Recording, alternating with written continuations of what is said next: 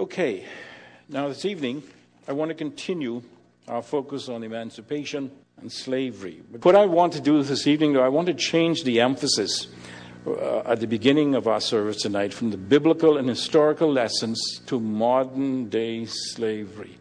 Now, although I will share a portion of an audio dramatization of the story of a slave who worked for his freedom, then worked for the abolition of slavery, he got together with Newton and Wilberforce and some others, and the whole story is intertwined. And I'll give you a little bit of that today. You'll hear all of it on ECB tomorrow. But I believe that knowing about these historical figures, these slave figures especially, who've done so much to abolish slavery, these are the real heroes. These are the people that we should be looking to, especially those who've, who are known to be Christians. For those individuals who are involved in uh, the activities of trying to do with, uh, away with the abolition of slavery, I believe it's important for us to understand that these individuals and their history are more important to us as Bahamians than our knowing about how many movie stars came from the Bahamas or how many entertainers came from the Bahamas. I think it's important for us to know about some of these individuals who helped and who had a part to bring about the culture that we share today. You see?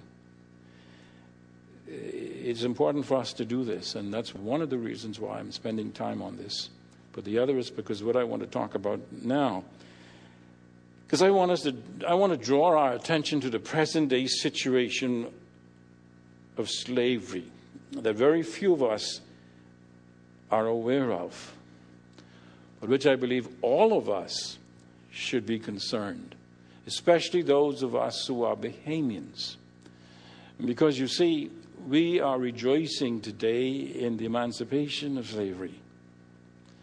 But yet, it has been estimated that there are more slaves in the world today than there were in the 18th and 19th century. So, in a very real sense, slavery has not been abolished in spite of what the books say. It's like a hanging law here. You know, we have on the books that murderers are to be hanged, but we don't hang them. You see. It's the same thing with slavery. Slavery is off the books, but it's still being practiced around the world. And I believe there is anybody who should be involved in helping to eradicate and abolish slavery today are Bahamians because that's how we should show the appreciation for the freedom that we have in our own country. To do otherwise is to be selfish and to have no concern for those who suffered the same way many of your forefathers suffered in the 1800s. And so, what I want to do now is to show you a short clip again of. Uh, a little idea of the slavery, the type of slavery that is going on, and a movement that has already been started to help to abolish it. So we could have that right now, and then we'll come back with the discussion.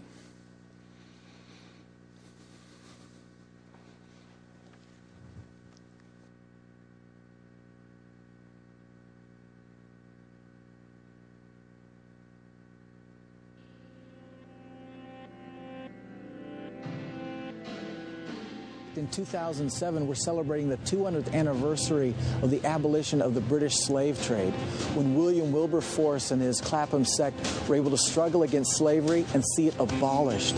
And sometimes I hear people saying, gee, I, I wish I could have been part of that. But the fact is, in our world today, there are about 27 million people held in slavery. They're not metaphorical slaves, they're actual slaves. In fact, there are more people living in slavery today than were extracted from Africa during 400 years of the transatlantic slave trade. There is actually a modern day struggle against slavery, and we don't have to wonder whether or not we would have done the right thing. We can actually do the right thing now. We can be a voice for those in slavery, and we can see them set free.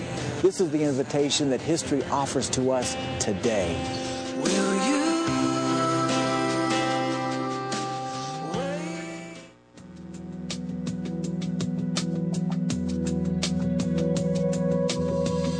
I'm Zach Hunter, and I'm the spokesperson for the Amazing Change campaign. It's a campaign inspired by William Wilberforce to abolish modern day slavery. I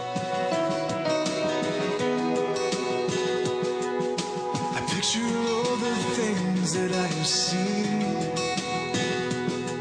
All the broken hearts and tainted memories. Many people don't know that slavery still exists, but it really does. You know, there are kids being held all over the world, rolling cigarettes or working in brothels in really bad situations. And that's the problem that we're trying to solve through the Amazing Change campaign.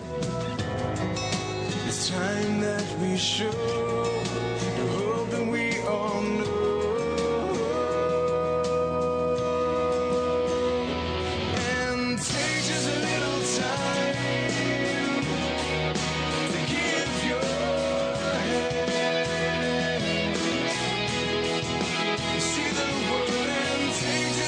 tell you what slavery looks like nowadays. It can be anything from whole families working in agricultural plantations to little children rolling cigarettes all day long.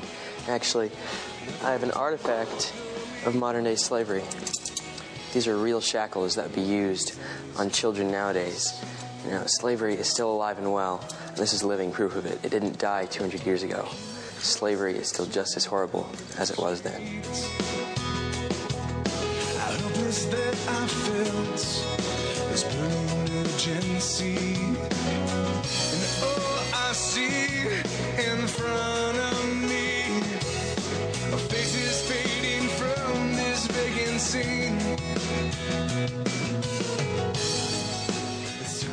I believe that my generation can be the generation to abolish slavery once and for all.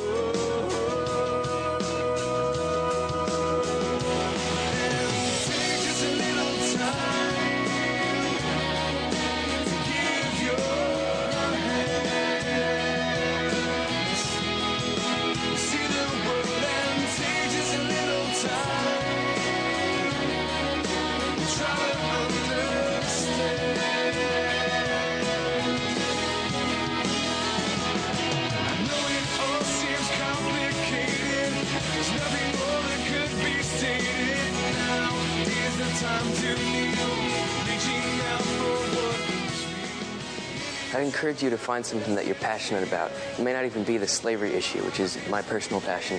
But if you have a passion for something, then that most likely means that it would be something that you're good at doing, whether it's clothing the naked or feeding the hungry. Uh, you can find out about ways to help those people through theamazingchange.com. If we work together, we can change the world for the better.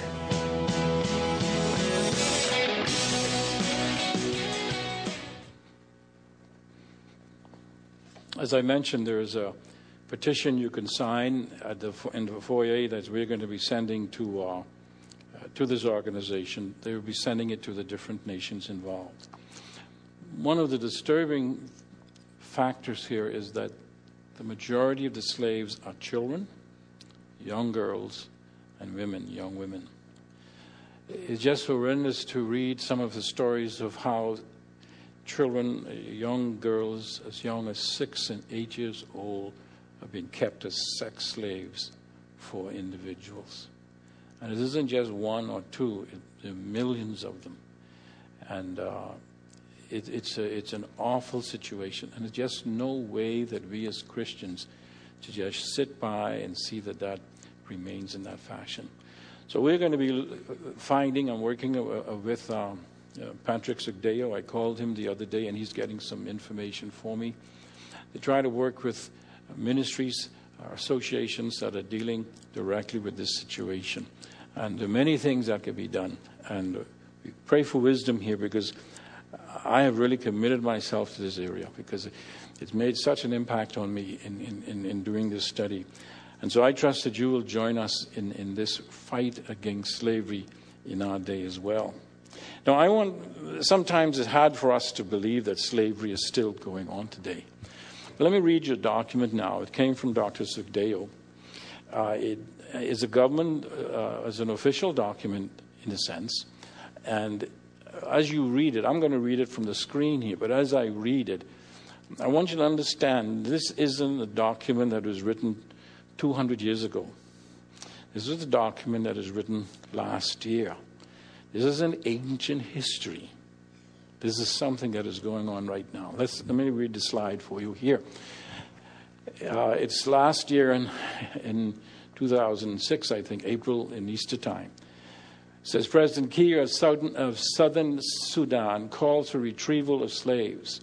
In a parliamentary speech delivered in Juba on April the 10th, Southern Sudan's President Salva Kiir declared that his government remains deeply committed to the retrieval of Southern Sudanese women and children abducted and enslaved in northern, northern Sudan.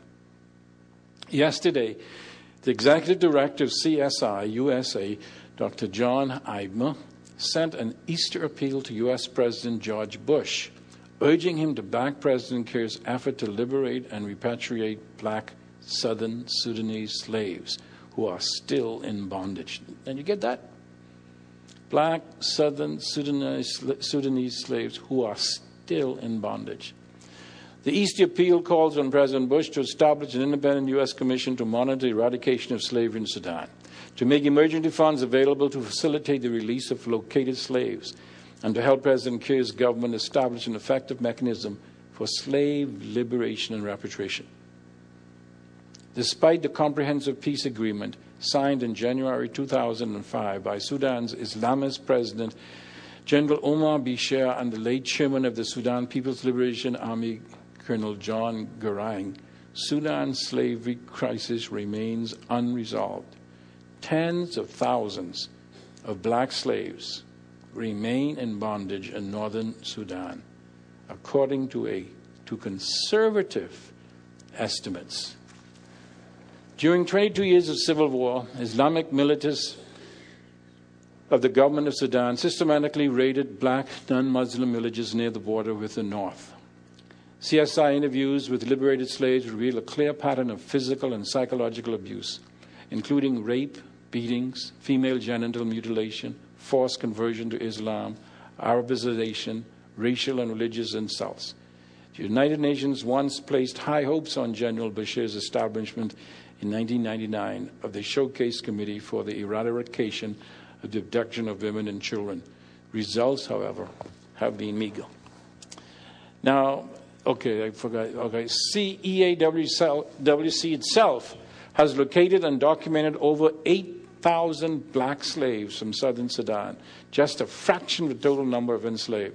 But this year, it has liberated and repatriated less than less than 300 slaves, according to a senior CEAWC official. The Khartoum government has suspended financial support for slave liberation activity. Moreover, Khartoum backed Janjaweed militants continue to abduct and enslave black women and children in Darfur. That's one of the worst areas for slavery in northern Sudan, as documented in a report of the International Commission of Inquiry on Darfur to the United Nations Secretary General, January 25, 2005. Ladies and gentlemen, this is modern day slavery. It is still going on. And believe it or not, we feel the effects of it here in different ways. Um, and we'll be looking at some of, uh, of it. Uh, let me give you one illustration. I gave one this morning about the two ladies who were held against their will and their passports were taken away from them by people who, in a nightclub who wanted them to dance and to offer themselves to men who come in. That's a form of slavery. That's a form of slavery. I had a Haitian come to me the other day. He wanted to know if I'd be willing, if I can, to uh, take on his uh, uh, papers. Because as he says, another fellow had his papers he was working for, but he wouldn't, wouldn't give it to him, he, he's holding it and he hasn't been able to get paid because the job that he does for this man, this man sends the, other, the, the Haitians to different places. And so the people pay him, not the Haitians directly. But he say he hasn't been getting any money. He can't go anywhere because his papers are being held. He's not getting any money or very little because of that. That's a form of slavery. See, we've got to face these things. And we're going to be pulling on more of these things on a daily basis to cause us to realize that sometimes as Bahamians we get too comfortable. And some of the same things that happened to our forefathers are happening to others, and we're not lifting a finger to help. But yet we'll condemn those who didn't back then. We've got to think carefully about what's going on here.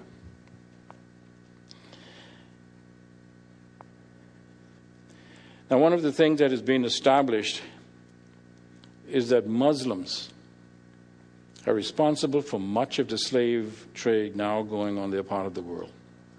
That has been established. There's no doubt about that. This is in theory, it's been established. Now, I'm not sure we'll be able to play this, but I got it off a site and I want you to, uh, again, I want you to see if, if, if we are able to play it. It might be a little small, so listen carefully. Can we try it?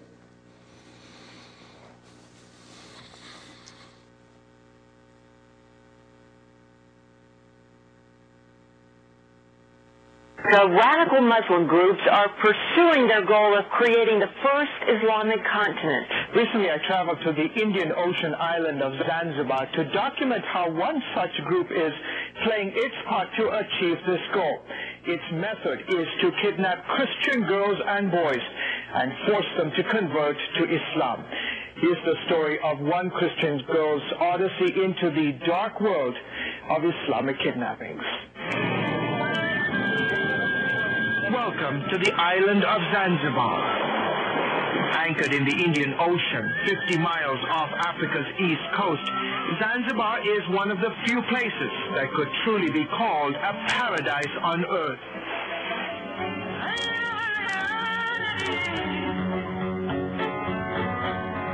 But there's more to this tropical island than meets the eye. Zanzibar was once East Africa's main slave trading port. By the mid-1800s, 50,000 slaves were bought and sold each year. The dealers sailed here from across Asia and the Middle East.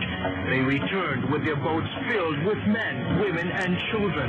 The practice was eventually outlawed.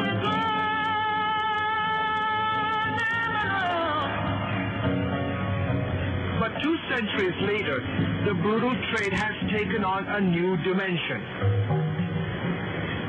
Young Christian girls are being abducted, forced to convert to Islam, and in some cases shipped to parts of the Islamic world. Flora Davidson knows how it feels to have a child disappear. Uongozi wa shule na watu wa shule. I looked everywhere for her, but I could not find her. Even the police gave up looking for her. In July 2004, Flora's 14-year-old Christian daughter, Joyce, is kidnapped by members of Uamsho, a radical Muslim group on the island. They told me that from today, they're not going back to your home to become a Muslim. Her kidnapper was Miriam, a 45-year-old Muslim woman seen in the CBN News undercover video. Miriam refused to talk to us on camera, but she insisted that Joyce had voluntarily become a Muslim. They told me to change my religion. Did you want to become a Muslim? No. Were you forced? Yes. So for three days, your mother was looking for you. Yes. I was wearing the, I mean, some brothers were wearing the Muslims. So they wanted to conceal your identity. Yes. So that my mom could not know me. And for a while it worked. Until police and Joyce's mother were tipped off that she had been shipped to the mainland city of Dar es Salaam. Authorities found Joyce there and sent her on a boat back home. Niliripoti kituo cha polisi. So I went with several police officers to the docks to find her. We waited, but there was no sign of Joyce. Almost everyone was off the boat. The police even got tired of looking and left. But then suddenly, I saw this small girl. A small girl who was completely veiled that even her mother, at first glance, did not even recognize her own daughter. But then, a clue. Alishuka kwenye boti na I noticed her legs and the way she walked, and immediately I knew that this was my daughter under that veil. I walked up to her and lifted her veil, and there she was, my daughter. I had found her. Yet it was only the beginning of her nightmare. When I was telling him there, Muhammad, he told me that wherever I will go, I will stay and then I will be back on their side. I will remember him forever. He, he will done to me. Did they say that they would track you down anywhere, anytime? Yes. Four days after she was rescued, Joyce was kidnapped again by the same group. This time, she landed in the hands of this man. We help educate the new converts and give them guidance on how to live as a good Muslim. Sheikh Azani Khalid Hamdan is a prominent radical Muslim who runs the group Uamsho. He wants to turn Zanzibar into what Afghanistan used to look like under the Taliban, the kind of island where Sharia law, which includes punishments like amputation, stoning, and beheading, would be the law of the land.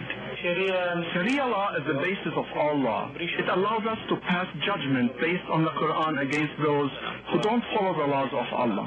97% of Zanzibar's population practices the Islamic faith. The remaining mix is a combination of Christian and Hindu. Hamdan is not satisfied. He wants everyone on the island to convert to Islam. We don't kidnap the Christian children and force them to convert to Islam. We only educate them on the ways of Islam once they have converted on their own. Peter Nisha disagrees. For years, Nisha has tracked the activities of Sheikh Hamdan. Today, he runs a ministry trying to rescue children like Joyce. The objective is to, to have as many, as many uh, good Muslims who advocate the Sharia. So in this, they think they are doing a sacrifice to God if they could would have many, as many students into their, their congregation. Several Christian girls have gone missing in recent years. Many Christian parents are worried that what happened to Joyce could happen to their children. After being kidnapped for the second time, Joyce spent the next several weeks in an Islamic school. Day after day, she was forced to memorize the verses of the Quran in Arabic. They even made her change her name. What was your new name? Yoha Suleiman Muhammad. It is illegal under Zanzibari law to convert a Christian girl under the age of 18. Flora says the authorities showed complete disregard for this law and even threatened her. So if I was warned that if I continue looking for my child, they would arrest me. In fact, I met some police officers who were Muslims, and they said to me how happy they were that my daughter had become a Muslim. In the meantime, Joyce's kidnappers were preparing to smuggle her out of the country. They got a passport for her and wanted to ship her to Saudi Arabia. But after Flora hounded the kidnappers for weeks, Joyce was finally released. My daughter's childhood has been robbed. I cannot take back what has happened to her. I wish I could, but I thank God that I have my daughter back. So far, no one has been charged with Joyce's kidnapping. Sheikh Hamdan is awaiting trial for his alleged role in a string of bombings against churches on the island. Yes. Although Joyce is still on the road to an emotional and psychological recovery, she says she has hope. What makes you so strong? From Jesus. What have you learned from this entire experience? Just help me to be strong and forget the things which happened to me. Have you forgiven those that did this to you? Yes. I know that if I could not forgive them, also God will not forgive me. That time was on their side. But if I forgive them, also God will forgive me. George Thomas, CBN News, reporting from the Indian Ocean island of Zanzibar. It was a, uh, that was a good story. But there are hundreds of thousands of like that uh, were quite turned out quite differently. This is what you might call the religious kidnapping and religious slavery. But there's also what they call the economic slavery. This is child kidnapping where they take children and use them to uh, in factories, like for instance in India, uh, to make carpets.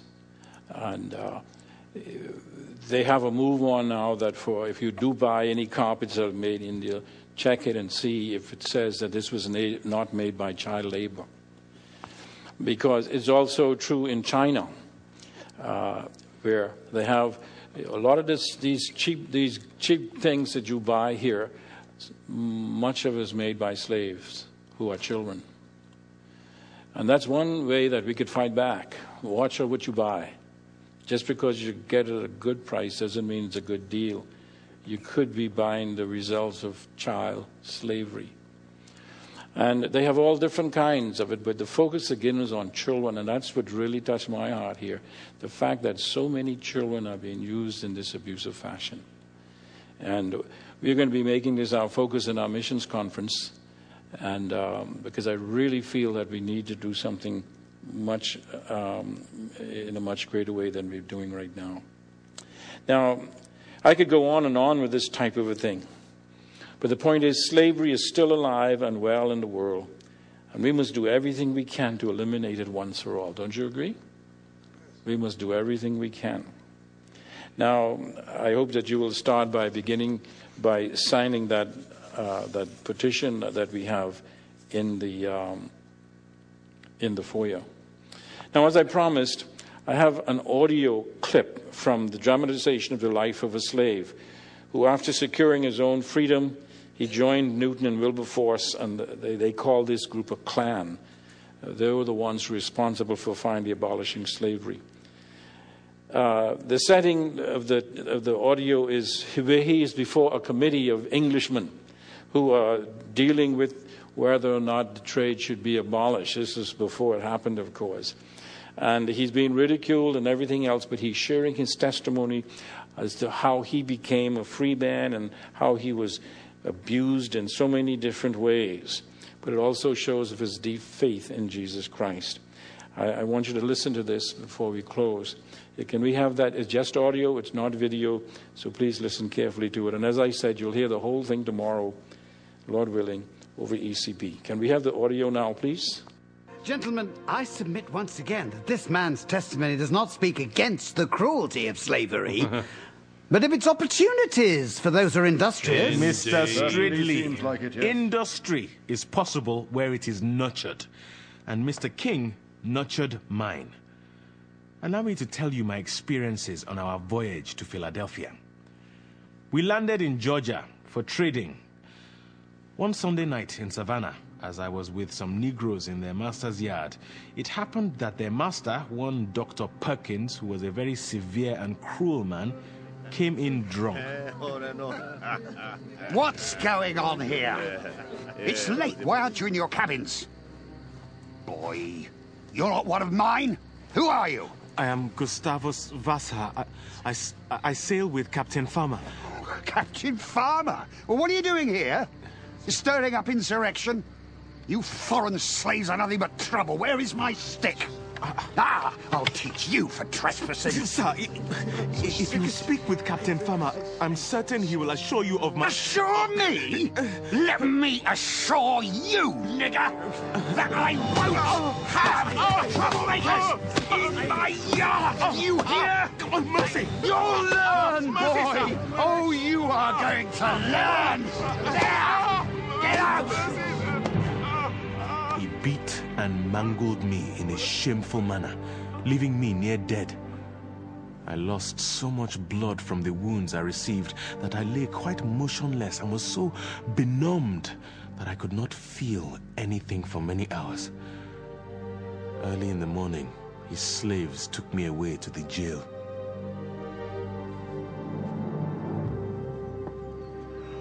Where could he have gone? This isn't like him, not like him at all. He wouldn't have run away. He couldn't have run away. Captain, we found him! You must come quickly!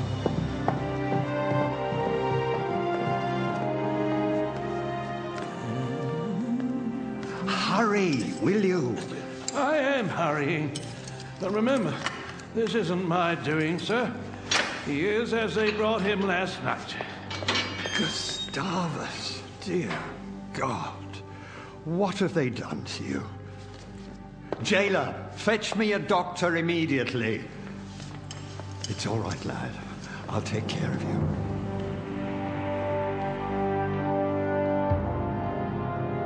Captain Farmer soon got me out of jail to his lodgings and immediately sent for the best doctors in the place, who at first declared that I could not recover. My captain went to all the lawyers in the town for their advice, but they told him they could do nothing for me as I was a Negro. He then went to Dr. Perkins, the man who had beaten me, swearing he would be revenged of him, and challenged him to fight. However, cowardice is ever the companion of cruelty. Duel you, sir, over a nigger? I will not. Now, go away before I have you arrested, and don't think I can't have it done. By the skillfulness of one Dr. Brady of that place, I began at last to mend and was able to get out of bed in about 16 or 18 days. In about four weeks, I was able to go on duty. Was Dr. Perkins ever brought to justice? No. He was not. For there is no justice in such a place. And it was not the only dealings I had with his sort. All of which made me more impatient till we proceeded again to see that I might have an opportunity of getting a sum large enough to purchase my freedom. By now, I had earned a total of 47 pounds. And so I consulted my captain about how I should proceed in offering my master the money for my freedom. You'll do well to assure him that you will not leave his employ, not immediately. My heart is fixed on London. However, I feel duty bound out of gratitude to serve you a while longer. Good. I am to have breakfast with Mr. King tomorrow morning. Come then, and we will discuss the matter with him together. Robert, Gustavus Vassa is here to speak with you. Is he? Why? Oh, um, a small matter, sir. Well, call him in. Gustavus. Sir? Good morning, Gustavus. What may I do for you? I have come to ask you to be as good as you promised to me. My promise? What promise? The promise of my freedom as soon as I could purchase it. What? Give you your freedom? Now? Have you got 40 pounds sterling? Yes, sir. How did you come by it? Through my own initiative, sir. I will attest to that, Robert. He earned the money very honestly and with much industry. Well, I am astonished. You made the money much faster than I expected. I would not have made the promise if I had thought you'd get the money so soon. Oh, I am truly astonished. Eh, well. Come, come, Robert. I think you must let him have his freedom. You have made a good investment in Gustavus, and you have received good interest for it all this time. I know Gustavus has earned you more than a hundred a year, and he will still save you money, as he will not leave you. Take the money, Robert. I will not go back on my promise. Your money, sir.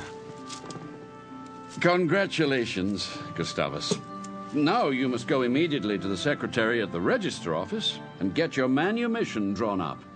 Bring it to me, and I will sign it with pleasure. Thank you, Master. Thank you. Congratulations to you both. I have glorified God in my heart, in whom I trusted. Ah, the 126th Psalm. Appropriately remembered, Gustavus. Now, be on your way. My imagination was all rapture as I flew to the register office. I could scarcely believe I was awake. Heavens, who could do justice to my feelings at this moment? All within my breast was tumult, wildness, and delirium. My feet scarcely touched the ground, for they were winged with joy. Freedom, eh? Congratulations, young man. I mean it earnestly. Thank you, sir. For this occasion, I will draw up the manumission for half price, only a guinea. With gratitude, sir. Ah, good. Let me see. Montserrat. To all men, unto whom these presents shall come, Know ye that I, the aforesaid Robert King, for and in consideration of the sum of forty pounds, to me in hand paid, and to the intent that a Negro manslave named Gustavus Vassa eh, shall and may become free, in witness whereof I, the above said Robert King, have unto these presents set my hand and seal this tenth day of July, in the year of our Lord, 1766. There.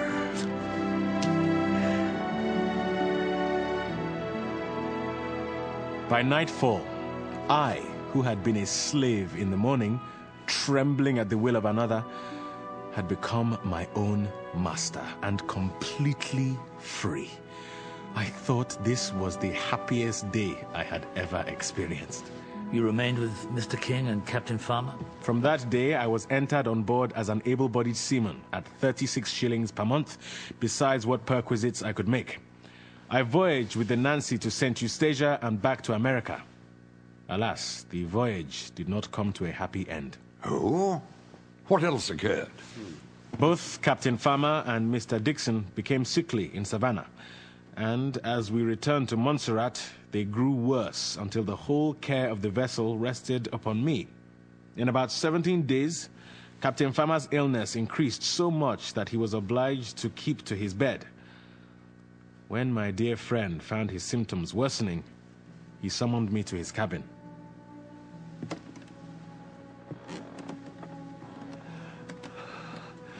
Gustavus. Yes, Captain. Have I ever done you any harm? God forbid I should think so. I should then be the most ungrateful of wretches to the best of benefactors. I am glad to hear it. For I go now to my judge, who will hold me accountable for. Sir. Captain. Captain.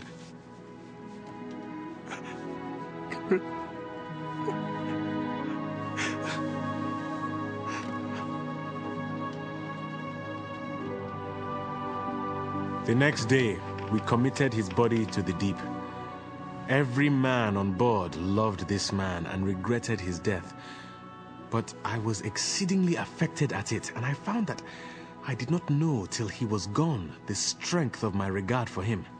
Even with the loss of Captain Farmer, the uh, records also show that you continue to oblige your former master, uh, Mr. King, by remaining with his ships, traveling again under a new captain. Captain Phillips, who was not a very good captain.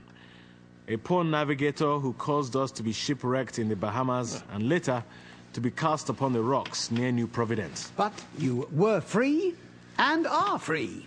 And the story's finished. Not quite, sir. For Negroes are never entirely free. Upon returning to Savannah to conduct business for Mr. King, I was once again threatened by two white men who put me in the jail and threatened to whip me for no offense other than I was sitting in a house of a Negro friend after nine o'clock at night. That I was a free man was of no consequence to them. It was only through the help of Dr. Brady that they let me go.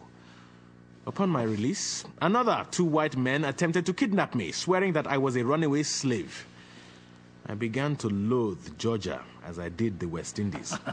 I'm astounded you consented to return to Georgia after your first experience. I would not have left the safety of the ship. I have not returned since.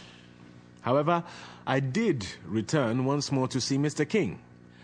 When I told him I intended to go to London that season and that I had come to visit him before my departure, the good man expressed a great deal of affection for me and sorrow that I should leave him. Don't go, Gustavus. Stay here. You are respected by all the gentlemen in this place, and will do very well. You're such a resourceful fellow that I have no doubt that in a short time you will have land and slave. Okay, good. Sorry, I thought, I thought we had the wrong spot. Go ahead. London, I declined remaining any longer there. With a light heart, I bade Montserrat farewell. And never had my feet on it since. And with it, I bid adieu to the sound of the cruel whip and all other dreadful instruments of torture. I wished for a grateful and thankful heart to praise the Lord God on high for all his mercies. My first thoughts upon arriving in London were to look out for some of my former friends, and amongst the first of those were the Guerins, the cousins of Captain Pascal. I found them at Maze Hill, Greenwich. They were most agreeably surprised to see me, and I was quite overjoyed at meeting with them.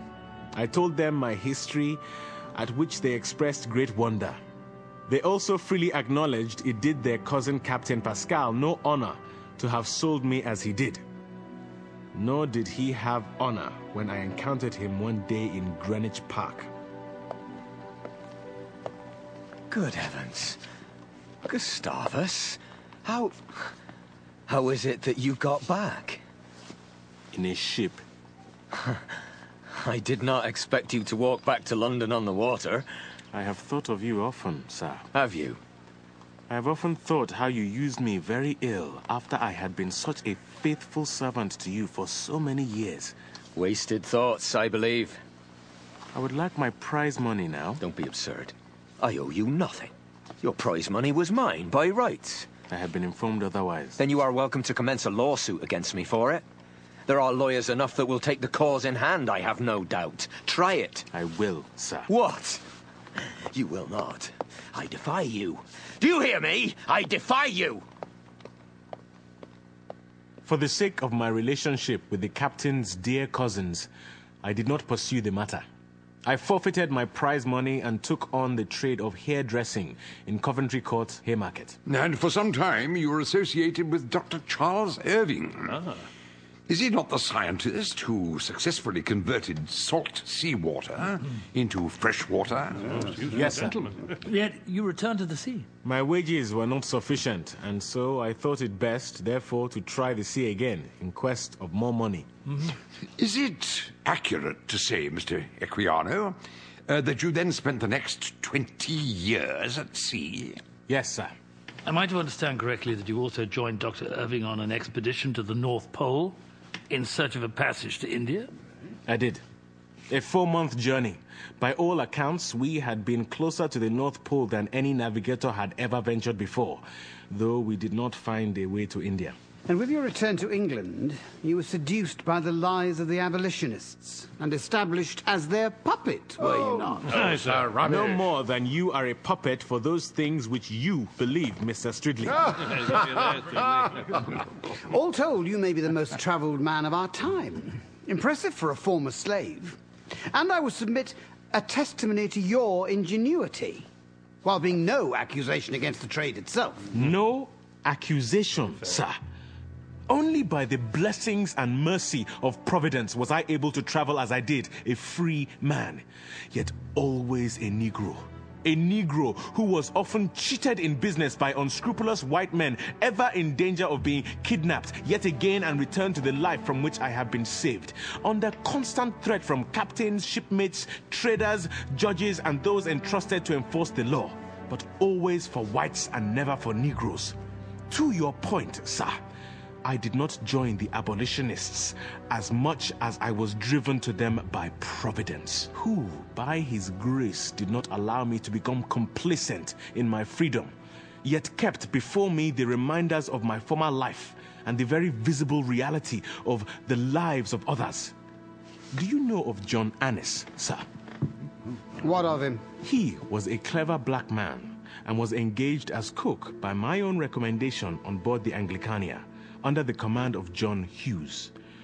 He was a free Negro, Mr. Stridley, having obtained his freedom years before from his former master, Mr. William Kirkpatrick, a man of the island of St. Kitts. I know Mr. Kirkpatrick. He is a gentleman. To you, perhaps, but not to John Annis. Though he had made John Annis free, he afterwards regretted his decision and tried on many occasions to kidnap John and bring him back to his former place of slavery. Repeated attempts led to failure until Mr. Kirkpatrick learned that John Annis was on board our ship, whereupon he brought two ferry boats and six men to tie and forcibly take John away from the ship in the presence of the crew and the chief mate.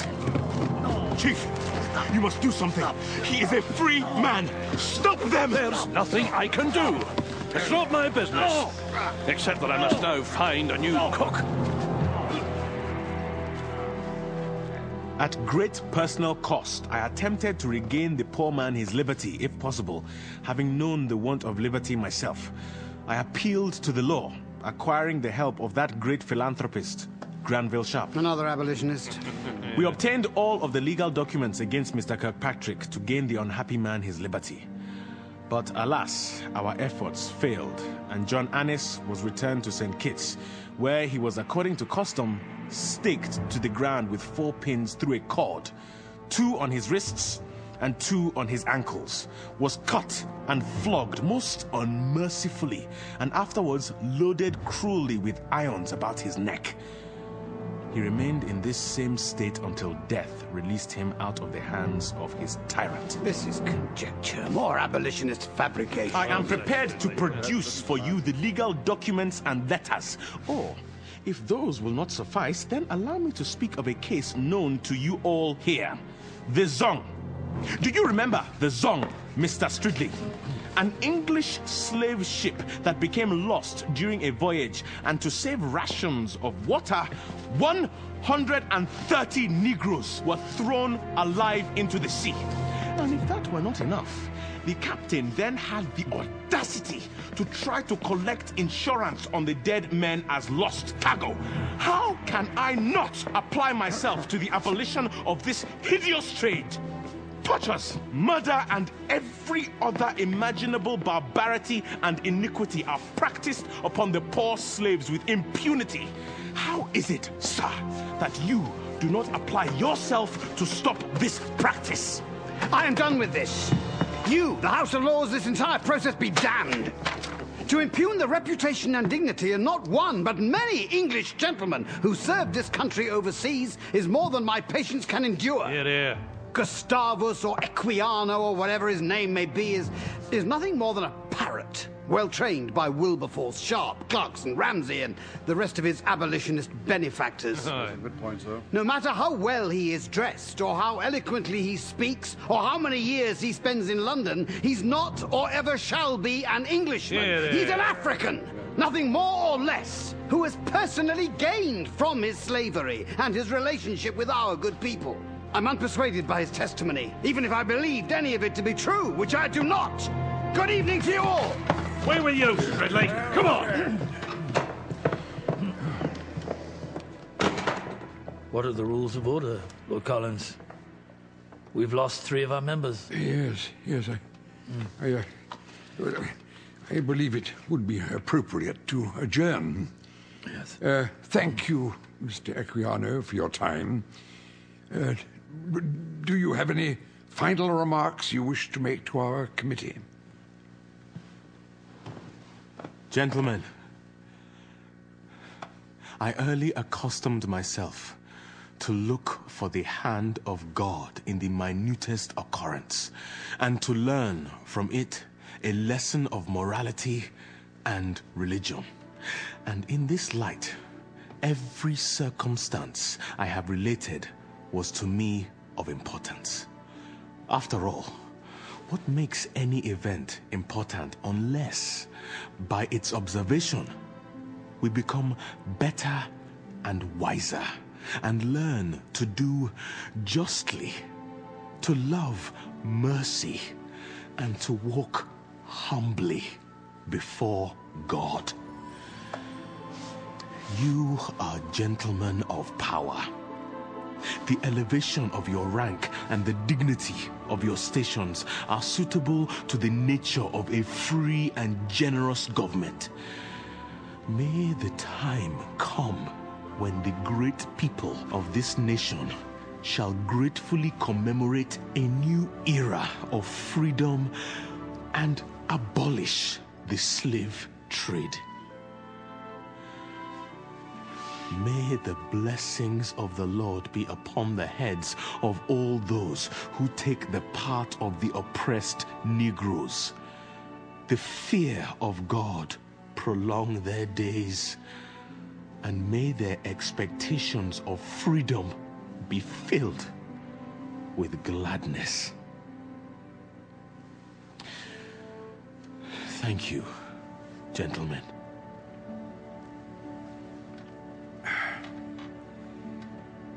We are adjourned.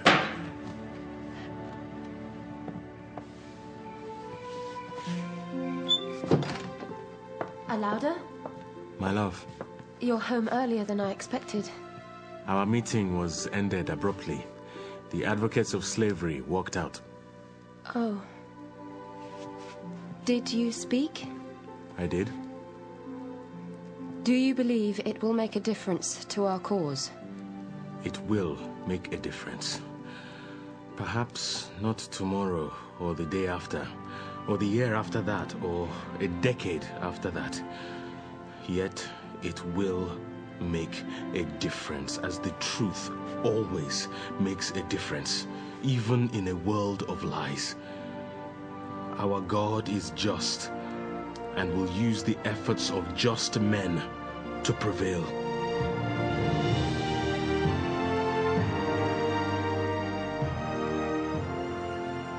Equiano actually became quite a man.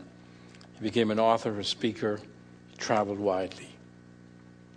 But sadly, he did not live to see the emancipation of slavery. He died a few years before the bill was finally passed in 1807. But you know, I believe that if he was here along with Wilberforce and Newton, if they were alive today, they would be joining us once again to see that slavery around the world is abolished. The fight is still on to abolish slavery. Will you be willing to join the fight? That's the question. You'll be given opportunities to do so, beginning with signing the petition, but later perhaps even utilize finances and other means to help to eradicate this terrible and awful slave trade still in existence today. Let's stand for prayer. Our Father, we pray that you might speak to us in keeping with your will for us. Again, our Father, for your love and your grace towards us, we praise you tonight. We thank you for the way in which you've used your people, both black and white, and people of all colors and hues, to bring an end officially to the slave trade. But Father, we know that it's still alive. There's still much more pain and suffering out there. Help us uh, then, as those who are enjoying so much freedom, use that freedom to bring freedom to those who are now enslaved. In Jesus' name we pray. Amen. Thank you. Lord bless you.